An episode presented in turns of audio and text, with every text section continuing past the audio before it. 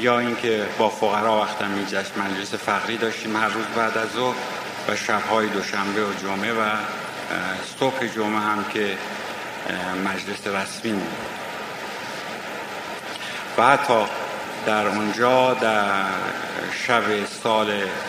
سالگرد رحلت از آقای صالح شاه اونجا مجلسی داشتیم و خب چون کسی نبود که شرح حال یا صحبتی بکنیم، خودم عرایزی خدمت برادران کردم در اونجا و طبق معمول برنامه سالگرد ایشون اجرا شد. آنچه که قابل ذکره که خدمتتون عرض کنم در رحله اول این که من مسافرت که میرم کلاً و به طور کامل هزینه اون هزینه شخصی خودم هست و به هیچ وجه دیناری از بیت المال رو حاضر نیستم که صرف مخارج شخصی خودم بکنم و حتی در وصایای خودم هم نوشتم که اون چی که مربوط به حقوق خدایی هست دیناری از اون مربوط به ورثه من نیست و بایستی فوراً تحویل به محلش برسونم و این مسئله رو ذکر کردم برای اینکه آقایون بدونن که من تمام هزینه رو به خاطر فرزندم که واقعا بیمار بود و در اجبار در شرایط اجباری بودم، مجبور بودم که این بچه رو ببرم چون در سنی بود که اگر تحت ما مداوا و معالجه و در وهله اول تشخیص قرار نمی گرفت بعدها مشکل براش ایجاد می شود. و اما اون چه که منو رنج می داد دقایق و لحظاتی بود که تنها در منزل نشسته بودم و فکر می کردم که در این لحظات و در این ساعات در ایران که بودم در این ساعات در خدمت فقرا بودم، در خدمت افغان عزیز بودم.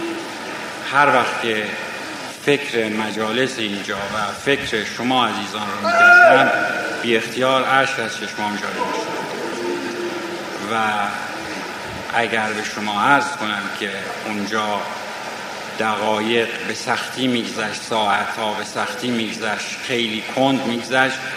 و تنها دلخوشی که اونجا من داشتم این بود که وقت مجلس بشه. اولا هر روز برای ملاقات قرار داده بودم که فقرا تشریف بیارن و می اومدن خدمتشون می رسیدم با وجودی که تعدادشون بیش از هفتاد هشتاد نفر نبود، ولی یک نفر رو هم که می دیدم باز خوشحال می شدم و از زیارتشون لذت می بردم. و بعد مجلس مجالس شبهای دوشنبه و جمعه و صبح جمعه بود که در اونجا داشتم. با وجود این که مسافت بسیار طولانی، یعنی از محل که من زندگی میکردم تا محل مجلس حدوداً یک ساعت ما تو راه بودیم، ولی من یک ساعت زودتر از وقت مجلس میرسیدم به محل مجلس برای اینکه بیشتر با فقرا باشم، بیشتر از وجودشون لذت ببرم و واقعاً فقرا اونجا نهایت محبت و لطف کردن، با هم صمیمیت داشتن و بسیار خوشحال شدم و دعا کردم و شب آخر خدمتشون عرض کردم که خیلی خوشحالم از این که این اتحاد و اتفاق دارید و این چنین به وظایف ایمانی خودتون عمل میکنید. و برای مثال عرض کنم که یکی از فقرا در اونجا چون مستحضر هستید که در ممالک غربی شنبه و یک شنبه تعطیله و جمعه جزء روزهای کاری، یکی از برادران که جمعه کارش بسیار کار حساسی بود و سرپرست یه قسمتی بود نمیتونست جمعه ها صبح در مجلس شرکت کنه و مجبور بود که سر کارش بشه. ایشون صبح جمعه رو میرفت اونجا کار میکرد، حقوقی رو که میگرفت به جیب خودش نمیگذاشت و جز مال خودش حساب نمی‌کرد، میداد اونجا به محلی که باید بده که در محل خیریه مصرف بشه و میگفت این مال مال حلال نیست چون کار دنیوی در این ساعت حرامه. اینطور مقید بودن آقایون که در صبح جمعه کار دنیا نکنه. مطلبی که مطلب دیگری که در اونجا ما مواجه بودیم مسئله ذبیحه بود، چون اونجا میدونید مسئله کشتارش نمیدونم ماشینی هست به چه ترتیب هست، به هر حال ذبح اسلامی به طور فراوان و زیاد در دسترس نیست. جاهای مخصوصی هست که برای مسلمین ذبح میکنن و در مغازه هم مینویسه که ذبح اسلامی. مقید بودم به این که هم خودم هم خانوادم تحت هیچ شرایطی غیر ذبح اسلامی مصرف نکنیم. حتی اگر در جایی مشکوک بودیم سعی میکردیم که غذا رو با نون و پنیر یا سبزیجات اکتفا کنیم و قناعت کنیم. و این توصیه رو من به همه برادران و خواهران میکنم که در مسافرت ها به این مسئله توجه بفرمایید. حتی در اون هواپیمایی که ما می آمدیم و هواپیمایی که می رفتیم آمد مثل این که چون از تهران سوار شدیم و مقصدمون هم تهران بود، سوال کرد سوال کرد که شما مسلمان هستی؟ گفتیم بله. یک علامتی زد مسلم، نوشت مسلم به لاتین و روی صندلی ما زد. من وقتی تحقیق کردم که این رو برای چی زد، گفتن برای این که در این هواپیمایی این شرایط حاکم هست که قضا برای مسلمین ذبح اسلامی میکنه و همینقدر که به ما بگویند که این ذبح اسلامی هست و بیارن، این از نظر ما از نظر شرعی کافی هست، چون اون میگه که ذبح اسلامی است و ما هم بایستی به حرف او اعتماد بکنیم. این هم در این مورد که رعایت شد. به هر تقدیر مسافرتی رو که بنده رفتم همونطور که عرض کردم فقط به خاطر این مسئله بود و دوری فقرا من رنج میداد و آرزو میکردم که هر چه زودتر و سریعتر در خدمت برادران باشم، ولی از طرفی برادرانی هم که در اونجا بودن بسیار غریب و تنها بودن و خیلی خوشحال شدن از این که من خدمتشون رسیدم. مرتب هر روز در جلسات شرکت میکردن و یاد ایران میکردن و هیچ وقت غفلت نداشتن از وظایفشون، که این مسئله بسیار منو خوشحال کرد که فقرشون اونجا باعث سربلندی و خوشنامی ما هست و امیدوارم که همیشه و در همه حال فقرا باعث سربلندی سلسله و فقر باشن و وظایفمون رو اگر به نحو احسن انجام بدیم این سربلندی همیشه برای ما هست و این آرزوی من هست که همه ما موفق باشیم که این وظایف رو انجام بدیم. و به طوری که شنیدم برادران نهایت لطف رو کردن در نبودن من در مورد فرزندم، دعا کردن که مسلماً دعاهای اونها مستجاب شده و حال او بهتر شده. من نمیدانم به چه زبانی تشکر کنم. از یکایک شما تشکر میکنم و دست همه شما رو میبوسم و امیدوارم که همیشه سلامت و موفق باشید و به همه شما التماس دعا دارم. السلام علیکم.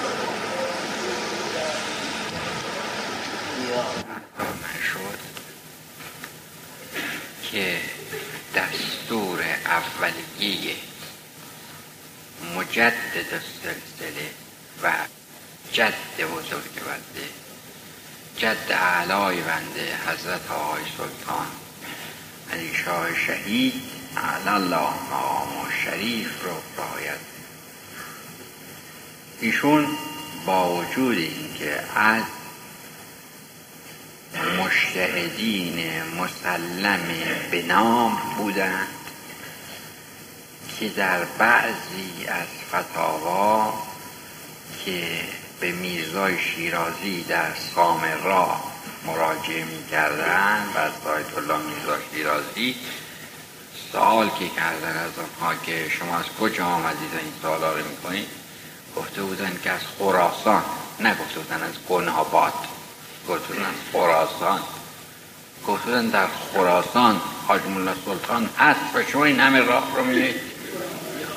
یعنی مقام علمی ایشون در یک چنین مرحله‌ای بود. ولی باز با تمام این تفاصیل ایشون فتوا نمی دادند، چون جز در چند مورد که فتوا دادن، یعنی فتوا صادر فرمودن. چند تایی هم برادر مکرم آقای کاشانی، آقای حسین علی کاشانی فرمودن که من از لابلای تفسیر دارم، ولی یک فتوای دو فتوای مسلم ایشون هست، یکی حرمت کشیدن تریاک و دیگری کار نکردن از اذان مغرب پنجشنبه تا اذان ظهر جمعه کار دنیایی و درخواست دنیایی و صحبت دنیایی. و من در حیرتم که فقیری که عرض کردم می نویسد بیست سال یا بیش از بیست و دو سال، من یک نامه یک صفحه‌ای بر بنده مرحوم می فرماید و در این نامه شرحش رو می نویسند که کار من این دور بوده، این دور شده، این دور بوده، این دور شده، این دور بوده، این دور شده. حالا کار نداریم که من آشنایی ندارم، وابستگی به جایی ندارم که معرفی کنم ایشون رو، و طبعا خودشون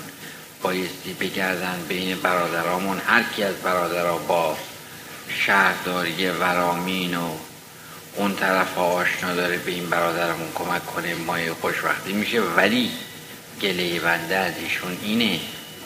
که بعد از بیش از بیست سال فقر چطور میاید فتوای مرحوم آقای شهید رو که بعد از مرحوم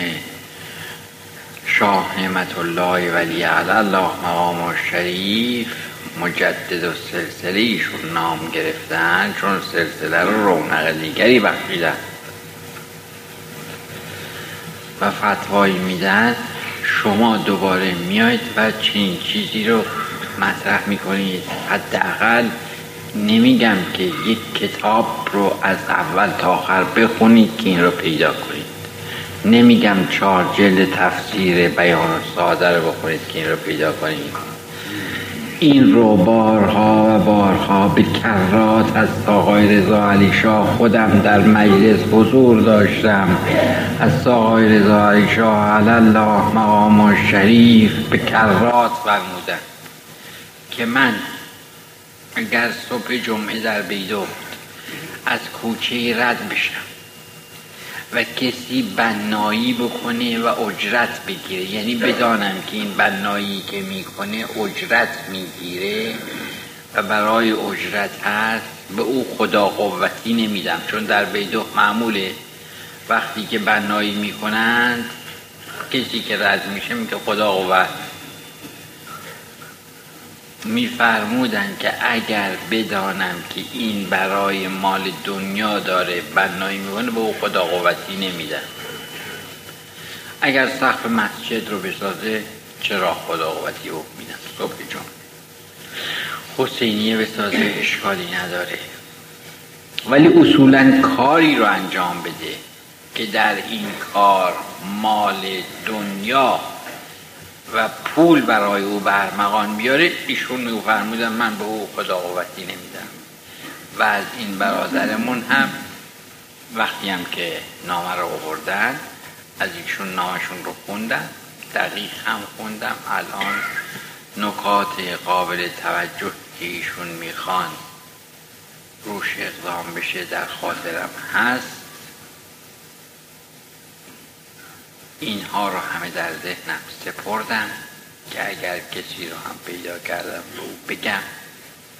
که برای ایشون اقدام کنه، ولی از یک فقیری که بیش از بیست سال سابقه فرباش جهه اتصالی نداشت که بعد از بیست سال صبح جمعه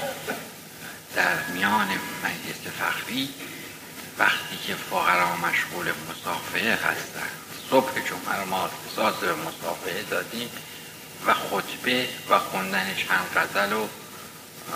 آقای خواهی خب تحتیب مجالس صبح جمعه رو راکی کنند یه خطور خودشون سلام میدونند.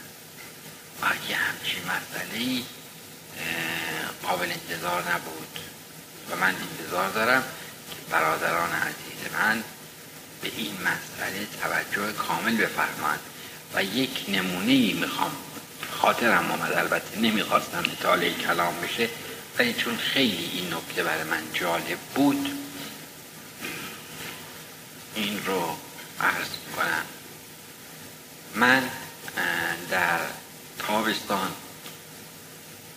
البته این رو عرض کنم که به هزینه شخصی خودم بدون اینکه دیناری به بیت المال دست بزنم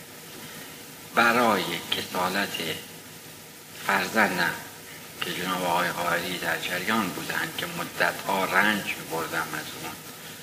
و خیلی در فشار بودم، بنا به توصیه اطبا